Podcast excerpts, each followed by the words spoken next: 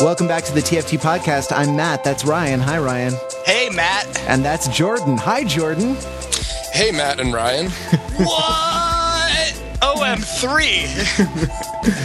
right. Yeah, we're uh, uh, we we uh, we got we got Stokes back. We've been in talks with his people ever since he used to podcast with us about Glee.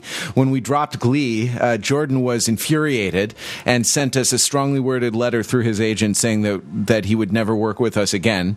But we uh, we're we're delighted to uh, to have to have Jordan back to talk about some music. So Jordan, you you brought brought this idea up. Um, and it was really exciting, and and we wanted to do it. But I guess you've been following the current season of the the TFT podcast.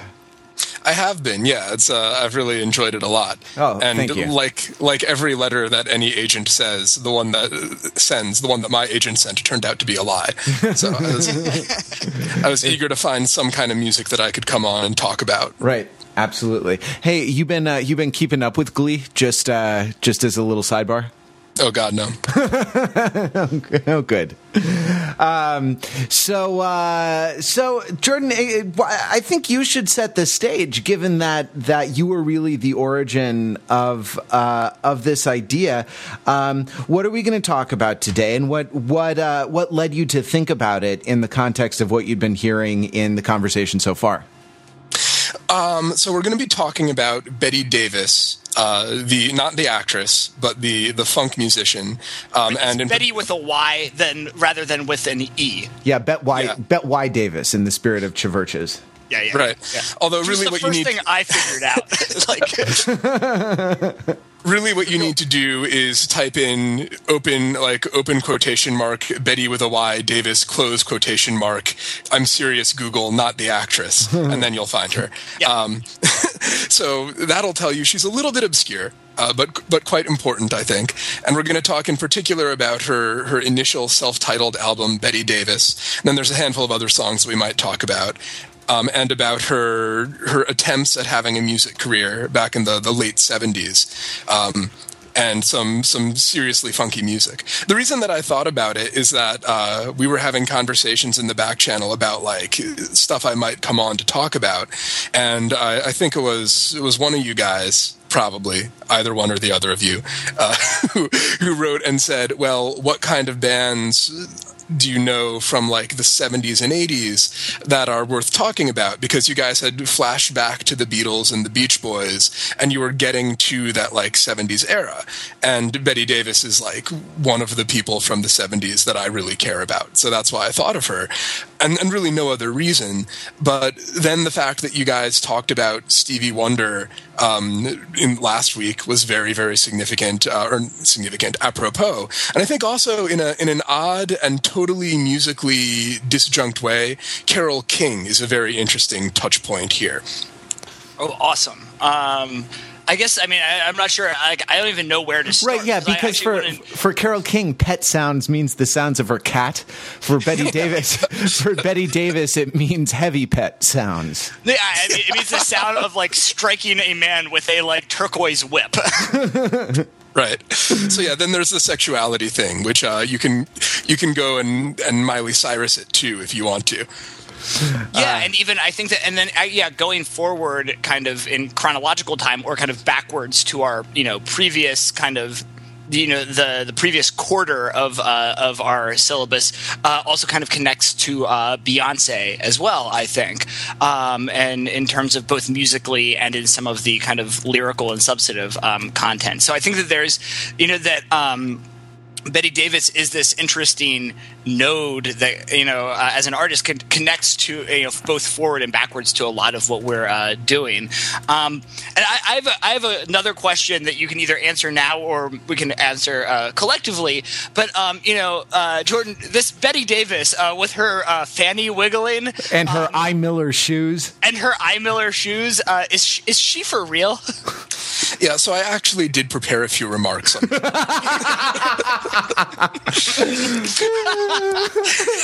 so on the one hand, I think that her her persona or personas are very intensely constructed. Um, some elements of it are likely to be true, but I'm not sure that we can necessarily know from the outside which ones are. Um, especially because the persona, as it's given to us, is often this series of masks right? And like what is real, if anything is real, is the mobility and fluidity which allows her to arrange it such that she gets picked up, right? She doesn't do the picking up, she manages to get picked up, or allows her to be alternately a geisha or a dominatrix or whatever kind of sexual role she thinks is maybe just a little bit too extreme for the guy that she's with. Um, so in that sense, it's very, very fake, right?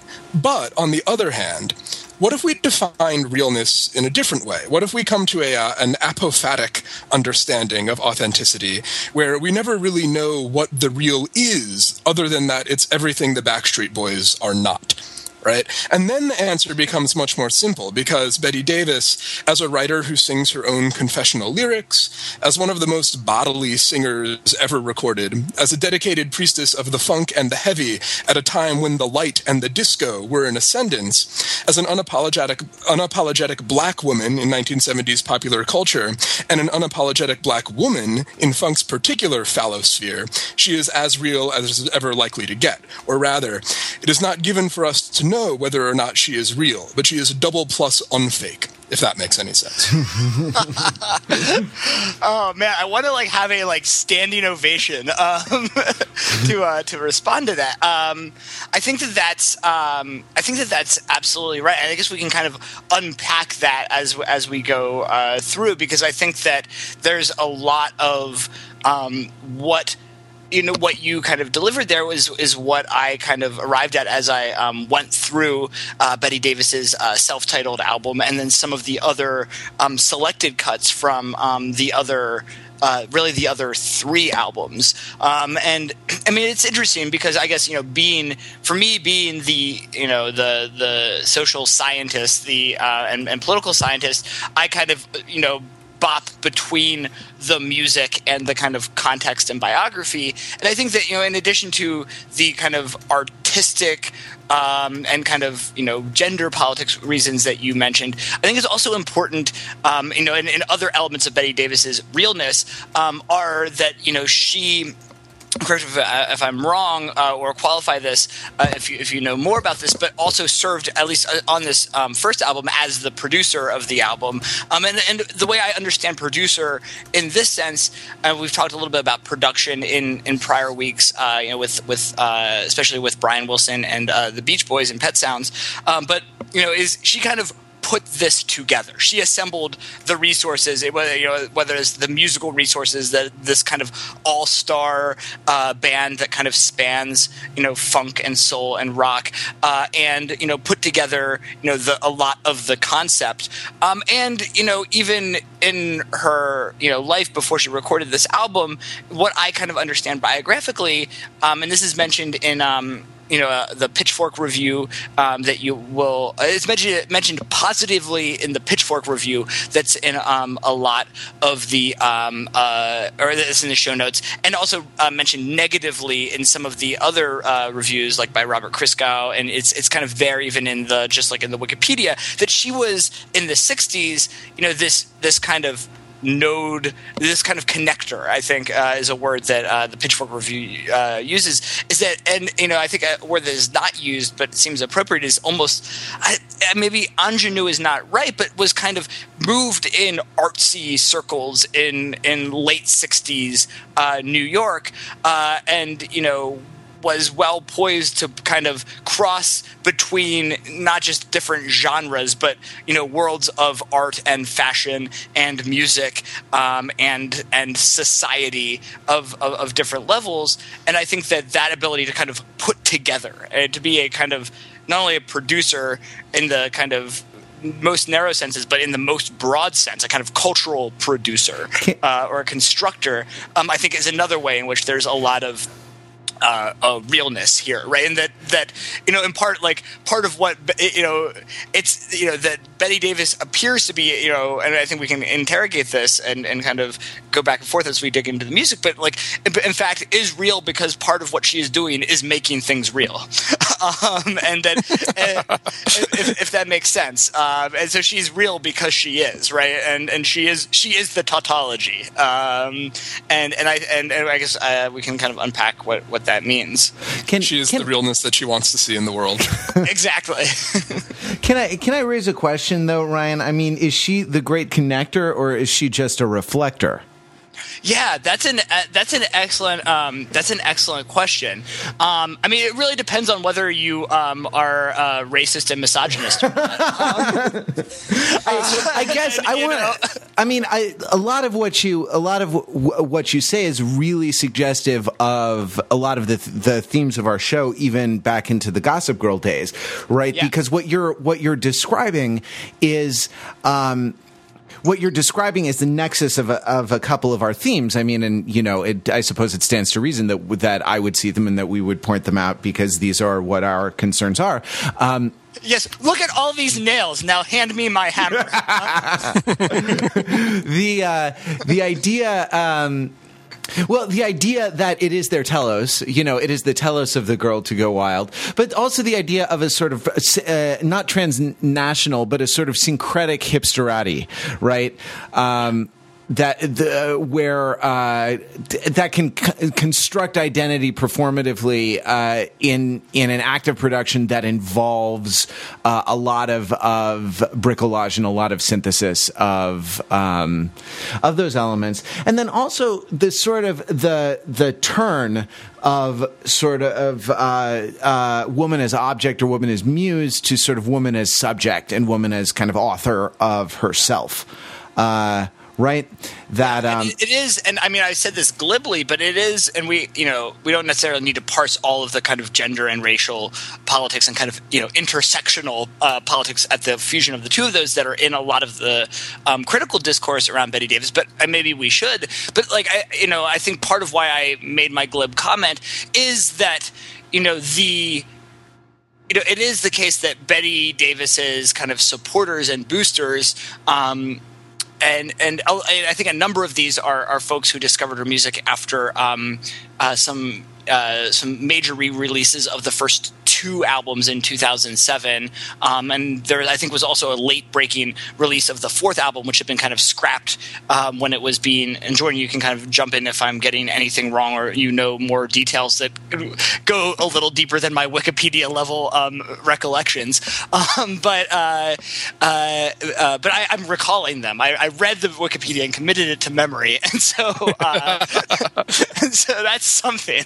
Um, but that, that this kind of fourth album um, was kind of scrapped, uh, did not make it out around the time of the recording, and it was released much uh, later. And so that you know when these came out, there was I think an increase in uh, in, in, press, and that the the supporters and the the kind of pro Betty Davis uh, faction say, oh, she is this kind of she's a she's a connector. She's kind of um, at this moment and kind of you know engaging in this kind of you know creative act of uh, bricolage, as uh, Matt says, and the negative reviews, um, both from kind of 2007, um, and I think it was the Slate review that you sent around, Jordan, uh, or even back around the time of the release of the album, um, going back to Robert Christgau, who we who we've kind of turned to and more and more frequently as we um, started moving through the 70s. You know, really kind of say, you know, take the other side of, you know, to take the uh, Arcade Fire line that Matt used, say, you know, she's just a reflector. That that is, you know, that she, you know she is at best kind of a a hanger on. Uh, I, I, yeah, at best a hanger on, and kind of someone who's writing a name and a connection, and at worst is just kind of a, a, a hack or or or something like that, right? And and that there's yeah. this really interesting um, hostility towards you know the notion that there's any value um, in uh, in these albums and in these songs. And I, do, I mean, in in some of the reviews, which we'll link up in in the show notes, this this idea that like, uh, you know, I consider myself a, a fairly competent musician, right, and like a fairly sophisticated listener of music, not an expert, uh, you know, not a professional, but but someone who does it at, as a reasonably high level. And I couldn't find a ton of justification for some of the claims that were being made about supposed rhythmic and melodic deficiencies, right? Uh, in in some of the negative reviews or the mixed reviews that that that we read, like I, I thought that like no, she's great. They're they're just not hip to what she's laying down, you know. Yeah, I mean her her voice is definitely harsh, right? And I feel like a lot of the the positive press says that um, I don't know. I feel a little uncomfortable about it because I feel like for some of the people who are real Betty Davis fans, if her career hadn't sort of gone nowhere back in the 70s, they would need to travel back in time and dynamite it in order for her to be what they need her to be, right? That like, that she's too real and too raw and too dirty and too awesome for, for the man to take and that therefore her career doesn't take off and, uh, and she sort of vanishes. Or, this- or they just have to go far enough back that they could like her before she was cool. yeah, yeah, right, right. Um, but yeah, yeah. I, the point is taken. Right. Go ahead. Sorry. Um, yeah, I totally forgot what I was going to say. Oh no, so that uh, that yeah, that like that she's she's too raw and then the people who don't like her see the rawness as a defect because they want someone who sounds a little bit more like i don't know uh, little bit more like like Chaka Khan or like LaBelle or whatever the other model of a female funk vocalist would be like. Whereas if you had to pick a, a funk vocalist that she's going to sound like, James Brown is probably the most obvious touchstone. Right. Where again, like you're not going to look at at James Brown and be like, well, you know, he doesn't hit the high notes, right? His voice cracked. That's terrible. Yeah. yeah, that raspy. Yeah, what is that raspy stuff that's all over his? That's all over his singing. Yeah. Uh, the other no, thing, I know, and it makes me. I mean, it, as I was reading those reviews, and it, I, I, this had occurred to me even before I. Um, you know, read the negative reviews. I mean, it's it's like saying, "Oh, oh, these these Sex Pistols would sure be a swell band if they could only sing in key, right?" Yeah. Like, um, and and that you know, as I listened to some of the um, you know the the the vocals and and you, you even get it on the first uh, song of the um, of her first album of on uh, if I'm in luck I might get picked up. I know that she she kind of maxes out her voice at several times and do, you know uses it in a lot of different ways. Um, you know whether it's a growl or a hiss or a shout, um, and you know a lot of the reference that I thought of vocally were much more even in the world of punk and post punk. Um, there's actually a lot. Uh, you know, for me, uh, you know, through listening to all of these and reading descriptions of live shows, in some ways, one of the like main kind of comparators, at least performatively and kind of as a vocalist, that this reminded me of is um, is Tim Harrington from the band Les Savy Fav, uh, who um, you know Jordan knows, and we can link maybe. I'll see if I can find a video, uh, a representative live video. Um, but this is a large, large bearded man who fronts a post punk band who is is known for for shouting and uncomfortable sexuality and Yeah. uh, and costumes. Um, and so, like, you know, th- in some ways, there's a ways in which that, like, Betty Davis is post punk before there was ever a punk. Um, And, and you know, and, and, and similarly, like, you know, there's different times where, like, um, funk gets re either funk gets re-injected into gets re-injected into punk um, and you know the Les Savy Fav is one iteration of this um, and but earlier bands like Gang of uh, Gang of Four in the uh, I guess late seventies, early eighties, and then you know Red Hot Chili Peppers. There's all these times where there's attempts to um, merge um, funk with punk, but I, I really see there being elements of you know. You know, different elements of punkness really there in the in this performance style, um, and and uh, and and yeah, and and so and I you know I it, it was interesting for me to come to this because I knew basically none of the material until you sent. You know, I didn't know Betty Davis's music at all before you sent it along, Jordan. So I kind of went in, engaged with the music, and then kind of got some of the critical stuff. Um, and and so some of these intuitions were there just because what I had coming into it. I have you know a lot larger of a library of you know you know a library of norms as a, you know we've said before to approach kind of punk music and, and rock based music um, and a much smaller kind of vocabulary when it comes to, to funk. But in some ways this was totally intelligible using that lexicon and then i could kind of fill in some of the gaps knowing what i do know about um, funk and soul music Sure. Another good uh, kind of uncanny vocal doppelganger for it is especially on some of the later material. Like there's one song off of the the fourth album, which was recorded I think in like '73, and then sits in a studio vault and was never available to anyone uh, during all of the 1980s, all of the times when like when hip hop is developing. But you listen to this song, uh, "Stars Starve." Where there's nothing you can say about what she's doing there. You can't call it singing. You have to call it rapping. That's like what it is clearly. And uh, they always say that that uh, they call him the old dirty bastard because there is no father to his style. Yeah. But I feel like there there might have been a mother that he was separated at birth and like never heard. Um, and it's yeah. just like such a weird spectral thing. I'm like. That's got to be. It's like ODB slash Mystikal slash one of those rappers like that. Anyway, yeah, um, absolutely. Yeah. Um, well, I have a, actually a question, maybe to kind of circle back to a, actually the question that um, Matt asked at the beginning, and then I promptly derailed, um, and then to reclaim it, I guess as you know, um, you know. Jordan, as someone who does know the kind of library of norms and or vocabulary and kind of, um, you know, both kind of uh, lyrical and musical traditions that are kind of part of uh, you know the broader context um, that uh, Betty Davis was working in. I mean, what what is useful from that kind of um, kind of body of, of music that we d- haven't necessarily had in play so much um, yet that is useful in starting to get a, um, um, a foothold into how to um, understand uh, you know this album and, and Betty Davis uh, as an artist more generally. So, like saying, starting from funk music, what makes Betty Davis special in that context? Yeah. Yeah. Um, so yeah, it's really interesting. I feel like for me, I, I found out about Betty Davis like towards the end of uh, of like my time in college, and I uh, I had a sort of weird relationship with funk music because I grew up playing a brass instrument, which meant that like all of my friends who played guitar were in bands and I sort of couldn't be. And there was ska, but like who really wants to be in a ska band? Um, and I, I had read about funk and that it's supposed to be this like awesome rhythmic bass driven music. Um, with a lot of brass in it and I bought some CDs, and I was always like a little bit disappointed with it because it was a little bit too too light, a little bit moving towards disco, and disco is always like one pole of the funk universe. Um, what were what were do you remember like what some some of the albums or artists were that you bought that didn't quite scratch the funk itch? Yeah, so I got like uh, I got Parliament and Parliament is this famously bifurcated band. You have the Parliament side, which is funk, and Funkadelic, which is more of like a heavy metal band with uh, with some good bass lines.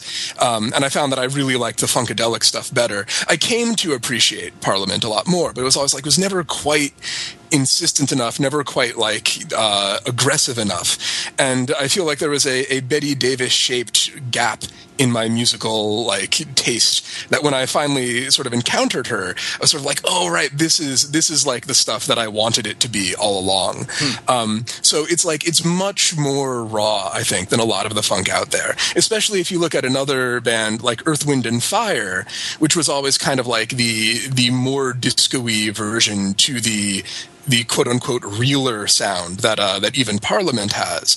Now, I love Earth, Wind, and Fire, but uh, you can understand why their music is used in Gap ads, and Betty Davis is not likely to be anytime soon, right? Um, the other thing that's kind of interesting in terms of funk is that. Uh, when you look at it, it's, it's almost exclusively a male driven music.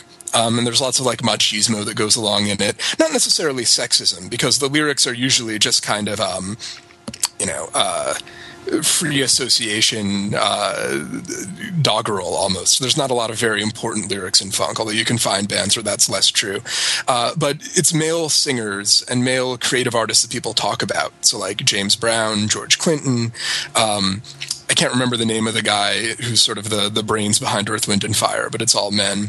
Um, and then you have women who are kind of like they are either backup singers or they like sing to lead the band occasionally, but it's like they have their feature number and then they go back to the background. So there's a singer who worked with James Brown named Lyn Collins who like she has a song called Mama Feel Good, which is a fantastic song, um, and it's really really good and uh, one of the best funk songs that's out there. But she never had a career fronting her own band. She was like the singer who went around with James Brown and sang Mama Feel Good and a couple of other songs that like like were written for her to step to the front and sing. So Betty Davis is interesting politically from that point of view, coming from within funk. Now this is um one more thing, and then I'll stop just like talking and talking. Uh, the first album, she actually wasn't the producer on. She was the producer on the following three. With the first album, the producer is uh, Greg Errico, who's the drummer for Sly and the Family Stone. Got it. Got it. And uh, and we talked a little bit about like the fact that it's a super group, and it's kind of an astonishing super group. So it's like the drummer and bass player from Sly and the Family Stone, um, the guitarists from Santana and Journey, right? And, like Neal Schon, right? yeah, um, yeah. yeah. Um, and and then the Pointer Sisters, who are like a very important sort of soul group on their own, uh, are the backup singers on the album. And I'm sure I'm missing a couple of the people that are on there that are so important. And one of the the criticisms that's around their floating somewhere. I wasn't. I was trying to track this down, but I definitely remember reading it when I first got into her. Um, is somebody saying that like, oh well, of course that first album sounds great because it's Greg Errico is producing and Larry Graham is the bass player. So you know, of course that's going to be funky. But then her second album is you know she's taking control of it. She doesn't have this amazing cast of super friends, and it's a giant disappointment. And I mean, you guys can speak to this. You listen to tracks off of all four of the albums. There's not a big sonic difference difference between album one and album two, right? No, I don't. I don't think so. Um, it, it, I think that if there is a difference, it's that there is actually more variety in album one um, mm-hmm. in terms of like um, like in some ways the the like albums two and three kind of take the the the most kind of groove oriented um, songs, like uh, songs like kind of um, if I'm in luck, uh, or like maybe like your man, my man, and or like the kind of especially if I'm in luck, the most kind of like slower groover, like kind of thicker, if that makes sense, um, mm-hmm. uh, songs, and kind of do different versions of that, but at a very high level. And I think what's really interesting as I, um, you know, I mean, part of how I, uh, you know, prepare for any episode is I listen to the album on repeat for days. Um, and so, like, around the time, I don't know, like 20 of listening to the album, you know, the first couple of listens, the, you know, there's a couple jams that stick out, and those are most like the later stuff, like If I'm in Luck and Anti Love Song and Your Man, My Man. Um, uh, but then as you kind of listen and you, you listen to songs in between kind of this big tent poles, you hear a lot of different variations in, in kind of tempo, in in kind of the the in, in, in kind of rhythm and in kind of like the rhythmic emphasis and in the ways in which there's like interplay between the parts of the band. So I think that there is I, I mean, uh, correct me if I'm wrong, and I've, I've listened to the full albums less I've listened to more of like the tent, you know, the the tent poles uh, songs from the other albums. But my sense is that there's a little less, you know, uh, to you know statistical terms, there's a little less variance on the later albums, but the mean is like as high uh, in terms of uh, quality or, or kind of you know funkiness or something like that. sure, sure, yeah, and I feel like um, it, it's something that actually I didn't pick up on so much until I went and looked at the Christgau review, where he says that like, oh well, she's going to do heavy metal funk uh, because she is like personally connected with Miles Davis and Jimi Hendrix or something like that. And he says, well, it's it's so obvious. This is such a hype product, um, and I hadn't really processed the the rock metal side of album one because again like i said i sort of came to her looking for a funk band right? But going back and listening to it again um, there's some songs on there. Game is my middle name i think in particular is like is a very rocky kind of song.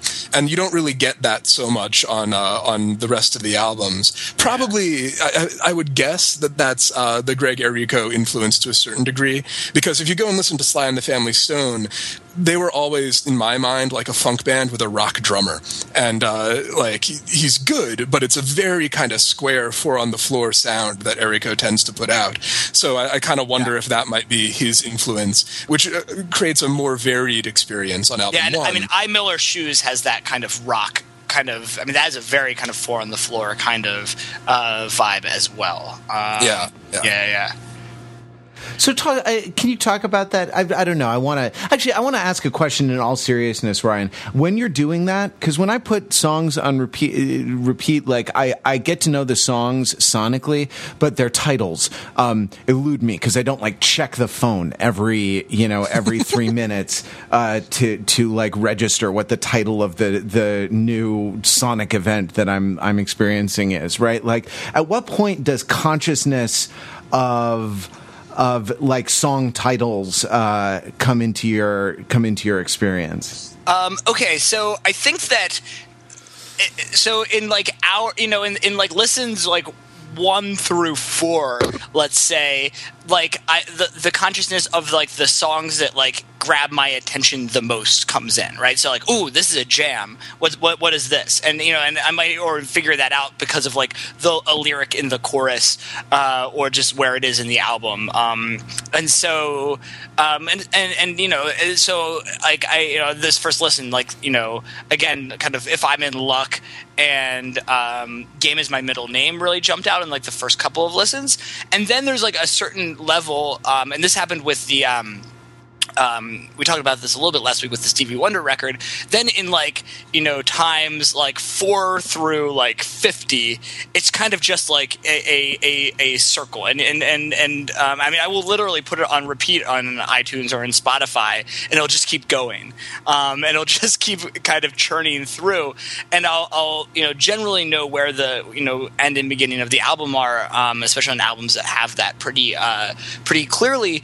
And then um, I'll start like trying to, especially as I kind of near um, a, a you know podcast time, I start thinking like, okay, well, I look at the track list and say, all right, which one is walking up the road um, and and I you know may actually intentionally listen to that. So if there's songs that I've you know noticed cool things in but not recognize the title, I'll do the reverse exercise where I say, okay, I want to actually intentionally listen to the song that is called this, uh, and then it puts it together to the thing that I've heard a bunch of times. Um, and I mean, you know, this is like a. It really depends on you know that's how I kind of mainline an album for TFT that I've not heard before, and that's it's kind of rare because like a lot of other stuff that we've um, covered is stuff that I've you know done in that way. Um, you know, sort of. Uh, you know over the span of, of years or weeks or, or months or whatever. Um, but this kind of is the method for you know kind of eating the bouillon cube. Um, just, like all right here we go. Um, yep all right. There, that's a stew.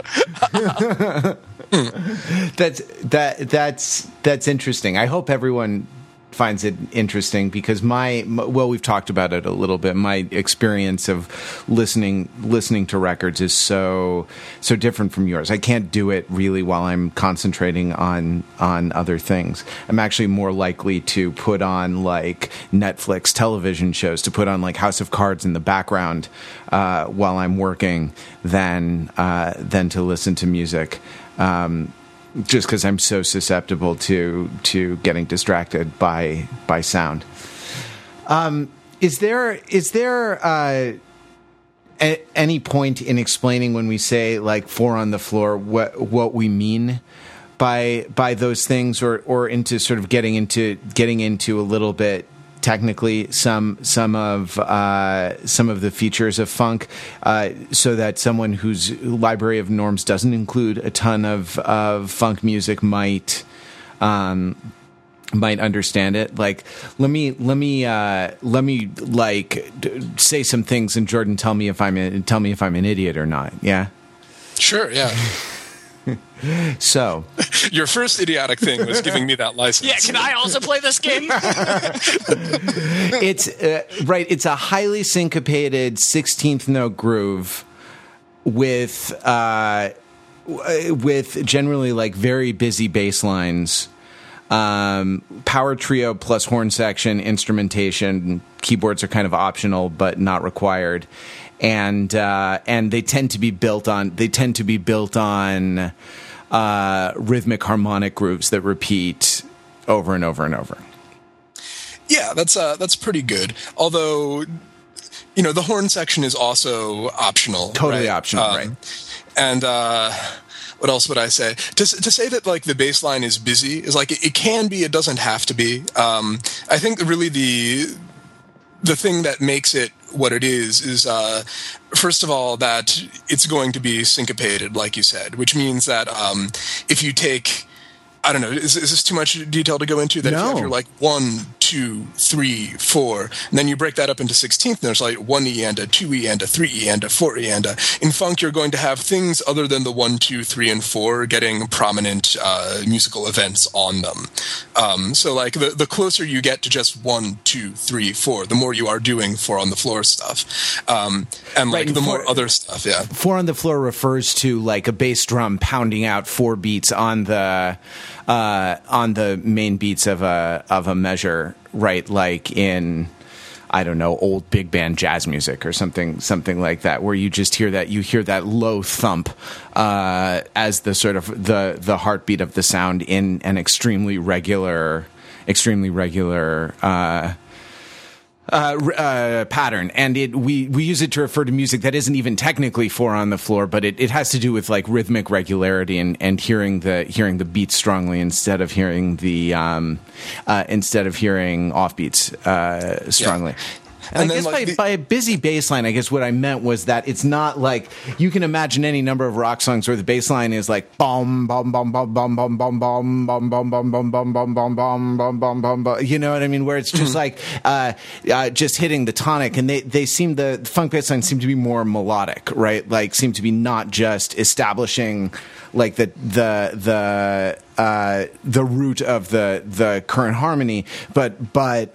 kind of adding melodic elements and and transitions and and a lot of character in that space, right?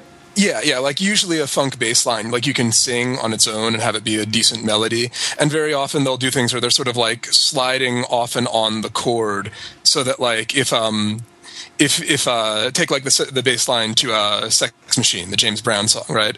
So like the the chord tone is do do do, and then they go do do do do do do boo do, and that little dip down and then sliding back up to it creates some of the the rhythmic interest of it. Cool. Um, and I think that in on the Betty Davis album, I think a good example of that is "Your Man, My Man." Um, I, I just think it has like a really um, you know a bass line that that uh, you know exhibits that really well and kind of interplays with the rest of the ensemble. I mean, I see that like the bass is in some ways like really kind of in a lead, pretty lead role in that song. Um, Yeah. There's no, a number of other tracks with some really um, interesting bass lines, but that's one that always grabbed me um, every time I listened to it. I would also say just uh, just the, the, the title track, I mean, not the title track, the lead off track. If I'm in luck, I might get get picked up. The bass line off of that is such a like, well, it's uh, it's right up there with the the Hard Day's Night chord to me. It's like, Yep. I, I didn't need to hear anything else. I heard that bass line and I was like, I have found it. No, absolutely, and I mean, even like I- it's, it's a, I had a similar experience of you know in our email chain where we were discussing, um, you know, what we might have you on to discuss. You mentioned this album. I went, I I uh, searched for it on um, one of the many waffles. Um, uh, you know, it's some some some tube that could belong to you. Um, and and and uh, as soon as I kind of it was it like took less than thirty seconds to be to be then write another email to be saying yes we should do this album um, because it's like a similar way is that you know it's it's it's there it's it's kind of it is it is manifest um, and like once the song starts like that uh, I, I don't know there's a I mean beyond you know kind of uh, that plus your strong in, endorsement um, probably uh, carried some weight. But it's just it, it, there is a clear kind of statement, uh, grand. You know, it, it is a grand statement of artistic intent, which is you know one of the hallmarks of a lot of these. Um, things that we've been going to that um, you know are these various ways in in which the um, you know you have the indiness uh, you know cohabiting with um, you know the the, the popular in, in some some mix or in some way. Um, so this was kind of fitting with that in a very interesting way. Yeah. Yeah not to make this podcast too much of like three of the whitest people in history explain to you what funkiness is, but other aspects that you could um, you could focus in on if you want to in the music um, is this uh, this kind of interlocking different rhythmic patterns, which actually are um, they're kind of less than the sum of the parts, I guess, because if you listen to the whole thing, um, try to listen to all of the instruments equally, you'll often get a more or less steady stream of 16th notes. Um, but if you listen to any one part, focus on the bass line, focus on the snare drum, something like that, you'll get um, something incredibly complicated rhythmically. And I would actually recommend if people are sort of new to this kind of thing, like try to listen that way. Pick one instrument to follow through the song, or at least to like to follow through this time through the chorus or whatever. Um, and you'll get a little bit more out of it that way. Yeah. Um, and then the other thing that, uh, like, I actually took a course course on this, and the teacher's big like refrain that he kept bringing up every time is that um, the funkier the song is, the more likely it is for the melodic instruments like the guitar to get treated like percussion instruments. That's awesome. Well, I think that fits back to some of the. I mean, I feel like a corollary of that also is like is the voice to be treated like um, a percussion instrument sure. as well, yeah, right? And yeah.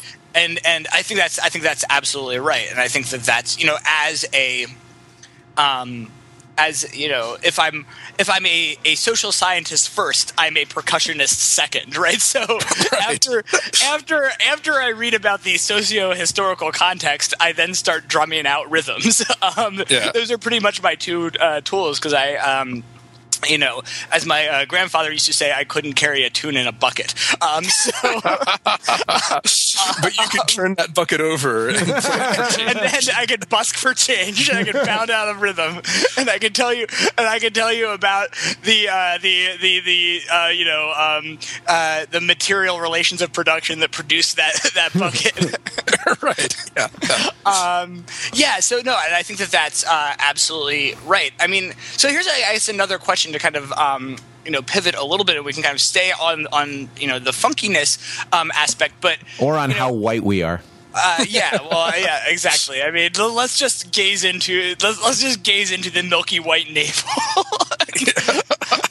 um, no, but uh, uh, what I was going to say is that you know, even though we've discussed kind of the sound of um, you know Betty Davis's voice and the way in which it interplays with a lot of the rest of the ensemble, I think there's a question then in you know how does you know what she is saying? How do the lyrics then kind of intersect with what's going on um, musically here? And and in what ways does this kind of because I think that how one parses that I think is really important to whether you kind of come down into is she a connector or is she um, a reflector, right? And and and I think that for at least for me, I find there be um, and I think uh, this is kind of recapitulates a lot of what Matt said um, early on is that there's a lot of these. Um, I, I hear a lot of themes that are are about power and are about uh, you know power as it intersects with um, you know uh, with identity and and gender uh, and race um, and and a lot of different kind of interesting songwriting perspectives that you know and uh, on you know sex and sexuality. Uh, and and so I see I see there being a lot of really interesting things that you know parallel um, you know the kind of the the agency that is being uh, you know played with sexually or being subverted sexually uh, is also kind of in my mind uh, you know parallels some of the kind of role of kind of creative you know power relations being subverted within kind of whether it's within a band or within a, a genre uh, or, or a particular milieu. But i mean for, you know, as you guys engaged with this record what did you kind of see it as being about? And how did you know how did the lyrics kind of connect with and and and play with the um the the, the music to produce this Yeah, I mean, I was thinking about I was thinking about it in terms of the the performance of sexuality, right? Which has a two, which is sort of Janus faced, right? It has like the the the the face looking towards. Uh, uh, greater agency and sort of greater greater power and sort of uh, uh, like an aspect of like claiming sexuality and then there then there is is um, the aspect of sort of turning it into a product and sort of commodifying it so that that the the subject is actually just kind of offering herself as you know as an object right? And like just like you don't need three white dudes to talk to you about uh, funk music, you don't necessarily need a, a sausage party. Uh, the main topic of which is is misogyny, right? Or, or uh, I think we need more words than just misogyny. Uh, that anti-feminism, right? Like it, it struck me like to to what extent is this? To what extent is this? Um, is this empowering, right? Um, and and if it isn't empowering is there a problem with that right like is my you know is my demand that that stuff be empowering or is is the normative claim about empowerment sort of unreasonable um, uh, of me to to to make uh, I mean, I think I, I, can. Are there were there specific songs that you honed in on this? Because I think another way to put this Janus face is, I mean, this is something else that I noticed as I really kind of um, thought through uh, the songs is, I mean, especially. I mean, I think especially if I'm in luck, I might get picked up, and game is my middle name. I think really interestingly play with this tension or uh, uh, kind of, you know, the the, you know, and uh, to put what you were saying in another way, domination and submission being um, two sides of a, a, related coin, right? And um, you know, I think another another track that's on the second um, record uh, that kind of you know plays the um, the dominance side of that coin is uh, he was a big freak, right? Yeah. This is what we mentioned earlier about kind of you know really explicitly engaging with the discourse of um, you know of of kind of um, you know of, of bondage and of um, you know and, and, and of you know uh, you know sadomasochism kind of like you know that that range of sexual a- activities. Um, but you see, you know, especially I'm, get, you know, the the game is my middle name is all about kind of saying, you know, whatever you tell me to do, I'm up for it, right? Um, and so, you know, and were those some of the lyrics that, and songs that you were kind of engaging with and trying to think about how to wrestle with them? Yeah, I mean, I was thinking, I was thinking about like from if I'm in luck, like I was thinking about the claim of like I uh, I'm wild, I'm crazy, I'm nasty, I'm a freak, I'm, uh, or actually, I don't think freak is is in uh, uh, is in if I'm in luck. Um, uh, oh, it's him who's a freak, not me. Uh, right? Like um, because it's uh, you know in in in one in one sense that is like. Um, uh, that's positive. It's sort of progressive to sort of uh, be able to kind of construct your identity in the terms that you know you want to use for yourself. Uh, on the other hand, all of right, all of those things uh, involve sort of being being desirable, right? And like, uh, um, and really, she what what she's doing is is trying to get you know trying to get picked up, which is like sort of I, I don't know validation from uh, from from the picker up, right? Like I don't know, uh, uh, is she you know is she uh, can she pick herself up? or yeah and this is this is really interesting because you can go to, to ask sort of the same sorts of questions about uh, latter day pop tarts like Britney Spears and and Madonna and, and Miley Cyrus and so on um, and I think especially lately with Miley Cyrus, that's the question, right? Yeah, sure. Is is her sticking her tongue out um, a way to appeal to the male gaze and sort of sell herself for for cash, or is it a way to challenge the male gaze with a a female sexuality that it can't handle, or a female sexuality that simply is you know what it is on its own terms, not adversarially, um, but without caring what people are going to think about it and judge it for being right?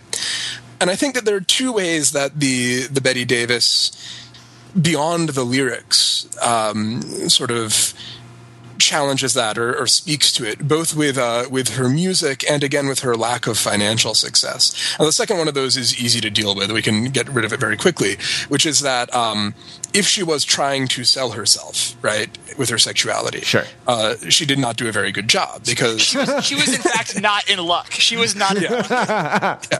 Um, and by the time you get to the fourth album, which was never released, you have lyrics where she's talking about how um, somebody, she says they, she doesn't say who it is, but presumably like her agent or or one of the the Island Records executives is telling her to tone her sexuality down so that they can make a little money, and she says, you know fuck that, basically, that she's going to continue doing what she has been doing. So if it was a pose, it was a pose that she was committed enough to that, you know, she refused to abandon it, right? That's an interesting, that's an interesting marker of legitimacy, right? Of realness, right? A, a, a position that is against commercial self-interest is, seems to be more legitimate or more, more real, right? More authentic, uh, than, than something that's not for real. Yeah, and although I feel very uncomfortable, like I said, thinking about Betty Davis in these terms, um, I don't have any kind of problem in my head thinking about Miley Cyrus and saying, like, well, all right, so she says that she's doing this stuff because it's empowering, or somebody out there has said that, right? Let's see her albums tank, right? Let's see her career fail and see if she is then dressing the same way, doing the same gestures anyway. And then we will know if she is for real or not, right? No, see, we won't see that counterfactual because she will have changed and continue to be successful using that other thing. right, exactly, exactly. And that's why um, that's why I would sort of suspect that probably uh, for her it, it is more of a pose, you know.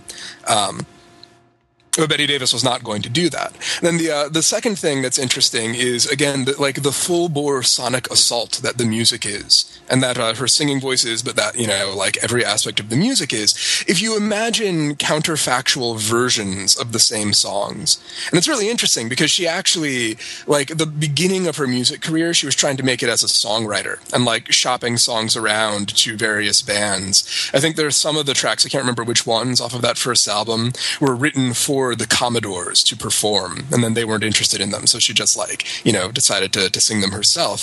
Um, so imagine like a very uh, smooth, demure version of "If I'm in luck, I just might get picked up," right? Where uh, where there's no breaking of the voice, and the uh, that repeated refrain "Take me home with you, take me home with you," is is literally just sort of like you know, uh, "Take me home with you, take me home with you," rather than "Take me home, take me home." I can't, you know, obviously I can't do it, um, and suddenly that pose of uh, you know please find me acceptable sir becomes a lot more problematic right? But it's hard to imagine uh, I don't know. I'm, I'm I'm having difficulty finding the perfect words for it, but I think you see what I'm saying, right? Well, yeah. I think that the important line, uh, and I'm, I'm I say this in all utter seriousness. I feel like the crucial line in um, kind of parsing, if I'm in luck, I might get picked up. Is is I said I'm wiggling my fanny, um, and and why I think this is important, um, is because like you know it, the fanny is not wiggling her, right? Like that. Um, oh, I thought you were going to go in a different direction. Okay, I'm gonna I'm gonna do a close reading of that line in a minute. But but it, finish finish um, what you were no, saying. No, but I think that like I so it when it comes down to it. So my read, um, and maybe this will be similar to your read, but you know, my read is that um, you know that there, that there is a a knowingness here, right? The way in which it is constructed, um, that there is a like actually, and it's it's, it's you know in some ways I read it in more when I listen to the song less closely, and then when you like read the lyrics closely, may, I'm not sure whether it disappears, but I think there's a knowingness that you know, in some ways, right, by setting the agenda of um, like there's a, an amount of agenda control that is going on here that is saying yes, okay, so that there is a, a dichotomy, there's a set of roles that says you know there are picker uppers, um, you know, men who are picker uppers and women who are the things that are picked up. But I see there being this kind of um, kind of bit of agency within that of uh, you know knowing how this is set up knowing what the game is i'm going to i'm going to play this game and i'm going to get what i want um, which is to um, get get picked up and i think that in some ways there's almost something kind of not exactly disingenuous, but like if I like there, she's you know leaving very little to luck, right? That, that in fact, you know, um, right, right, right. That that that, that, that, that you know uh, that that she's she's kind of you know uh, has has a plan that is that is that is taking shape. Yeah, exactly. Um, three three words, eight letters. Say them, and I'm yours. Yeah. And by the way, let me spell it for you. yeah, yeah, yeah, absolutely. But Matt, what was your so, what was your close reading? Right, like the, the I think that she sort of calls out like I said uh, before each of these lines, right? Like I said, I'm wiggling my fanny, or I said, uh, uh, I said if I'm in luck. I just might get picked up, right? And though though that like that I said is is um is sort of empty of of semantic content. If you were to sort of be pedantic about it and take it seriously, right? She's not she's not making the claim that she is wiggling her fanny. She is making the claim that she said she's wiggling her fanny. And that like that that sort of zooming out one level of abstraction to uh, the lyrics of the song are are claims about a reality situation are are claims about claims about a reality situation right? Rather than being, um, rather than being actual, rather than being sort of first order claims about a reality situation, foregrounds the constructedness of the of the persona, right? Like I'm not I'm not the person who is wiggling her fanny. I'm the person who says she's wiggling her fanny and she's uh, she's um, vamping and tramping and and you can you can say uh, you can say whatever you can say whatever you want about her. There's a a booty is wiggling, but that's not me. mm, yeah, that's interesting. There there is this like this notion of what you say about what's going on being really important that comes back over and over in all of these songs. Um, so that like uh, where was I go in with this? There's one song that I didn't ask you guys to listen to off the second album called "Don't You Call Her No Tramp," which is um, like th- that's the refrain is like don't call her, uh, don't use this word on her. Right. And there's a, a very interesting line in it where she says, um, "And when you catch her with your best friend, slap that gal's face." But don't you call her no tramp? As if like you know the the physical action which by any standard we would say is like that's a much much worse thing to do to somebody um, matters less to betty davis than the sort of the storytelling aspect of it. Um, and uh, and like actually if you go through the later albums especially the recounting of sexual adventures that you get a little bit in number one and number two um, sort of goes away and instead you get songs that are about the reputation that she has yep. achieved um, and about how like there are certain words that she would like to be called and certain like epithets that she is fine with and then others that she is not fine with even he was a big freak right like sure it's not not saying that this is something that's happening now. She's like telling her story of the relationship, right? Yeah, it's a, it's also like in, in he was a big big freak. There are all these sort of there are all these sort of aspects of identity performance, right? Like I was I was a geisha, I was Rosie May, and the idea of or uh, when I was when I was uh, good or when I was a sweetheart when we were like sweet together, he called me Rosie May. So there's this this aspect of like a relationship being a succession a succession of performances for an audience of one, right? That uh, and what you sort of what you you sort of understand what you sort of mutually understand the the performance to be, and you sort of mutually engage in these these kind of dyadic performances. Um, this is how this is the material of uh, of a relationship, or at least of a liaison, right? Like this is how it it proceeds, and these are the terms under which uh, under which it progresses. I think another song or that that um, that does that plays with that really interestingly is the "Anti Love Song" as well, um, because you know she she says um, you know uh, like I don't want to love you because I know how you are, um, and she then goes on further to say you know because I know you could possess my body, I know you can make me scrawl, um, you know I, I know you can do all these things, but then she flips it and says. That uh, because uh, you know I could possess your body too, don't you?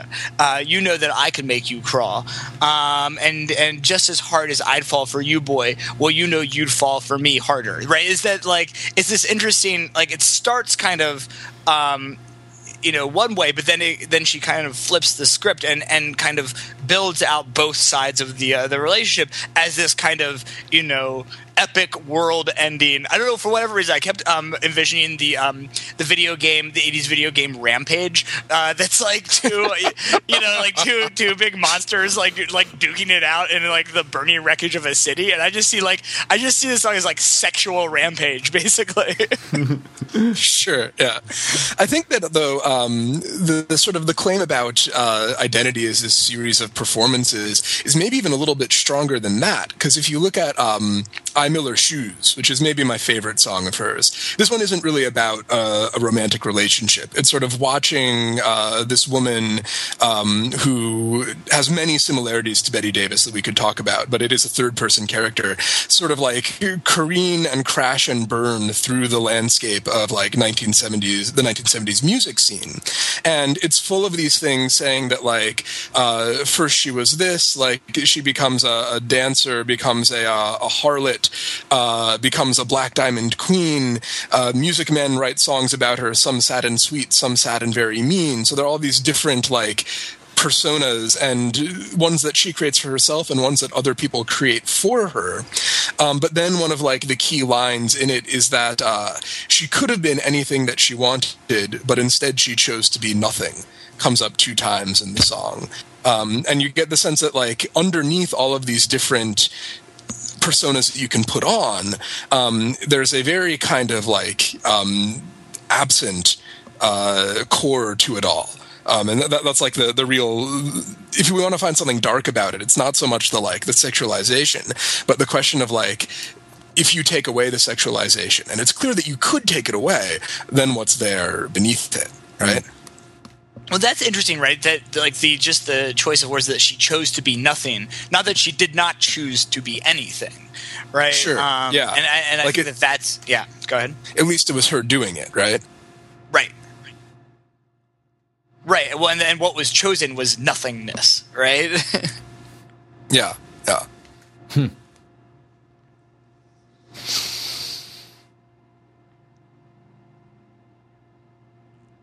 Yeah. So are we done? Let's see how long we can ride that out. Like. oh yeah, sorry. I felt I felt the need to I felt the need to fill no, up no, space. No, you know, I mean, just, like you know, because this is a very funky podcast. It's all about spaces. It's about spaces and and, and rhythm. So if you speed this up uh, uh, in time, there's actually a really intricate syncopation, right? And so that yeah. like is like a real like leap. Um, yeah, I had you know I had a a music theory TA in college who once pointed out that syncopation actually it's not necessarily off beats because it makes you feel the beat more by by its absence, right? Mm-hmm. Like if you if there's a big hit on the 16th note before a downbeat or something like that, you kind of you kind of like fall on that on that downbeat and there's this kind of like expected pulse that doesn't happen and through its absence kind of you feel it uh, you know you feel it uh, all the more right so that well, yeah syncope means literally gap, right? Huh. So you know, it's it's about the experimental noises that you don't collect, really. Yeah. Right. right.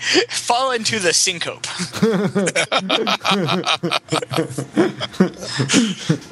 um, well, I guess there's going to be a syncope of of of a week until we come back with the next uh, with the next episode. Um, I'm not sure we totally know what it's going to be yet, but uh, if you haven't listened to if you haven't listened to Betty Davis, uh, you might. I think the less attention drawn to these things in terms of of linking to them and like passing page rank and and you know um, getting them onto the radars of like the Google algorithms and YouTube and the content ID people, uh, the the less of that, the better. But uh, if if if you were to look around for for some Betty Davis Davis music. Um, if you, you were know to, how to use the internet. yeah, you, you and would. or a record store page. You know, go. This this would be an awesome thing to find on vinyl. So you know, go to the record store in your town and link th- uh, leaf through the funk or soul sections. Um, that's the homework for this week. Go to a record store. um, Yeah. I'm actually serious. I would love to Yeah. have any of these albums on vinyl. Um, they're all freaking awesome looking. Um, like the only like Betty Davis and Roxy Music are the two bands that have the most sexy ladies on the cover.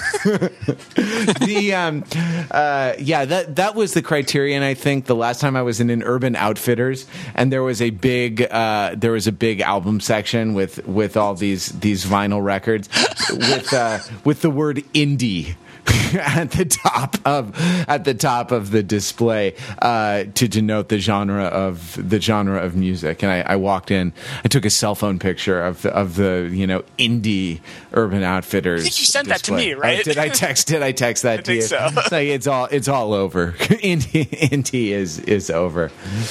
Right. I mean that is the that is the uh, like. Well, the funny thing is because there was there weren't any other dividers, right? like it, it wasn't like country. Uh, no, there there was no country. there was no country. It was like is indie is the only is the only music uh, that's available at Urban Outfitters. Um, so uh, we will yeah, be go to a record store. Yeah, go to a, go to a go to a record store. Actually, you could buy any of the. Look, if you could find Pet Sounds on vinyl, you know, you would probably become the coolest of all your friends. Yeah, Uh, but don't get that one at. You could probably also get that at Urban Outfitters. um, don't do that. then you'll be the least cool of all your friends. Right.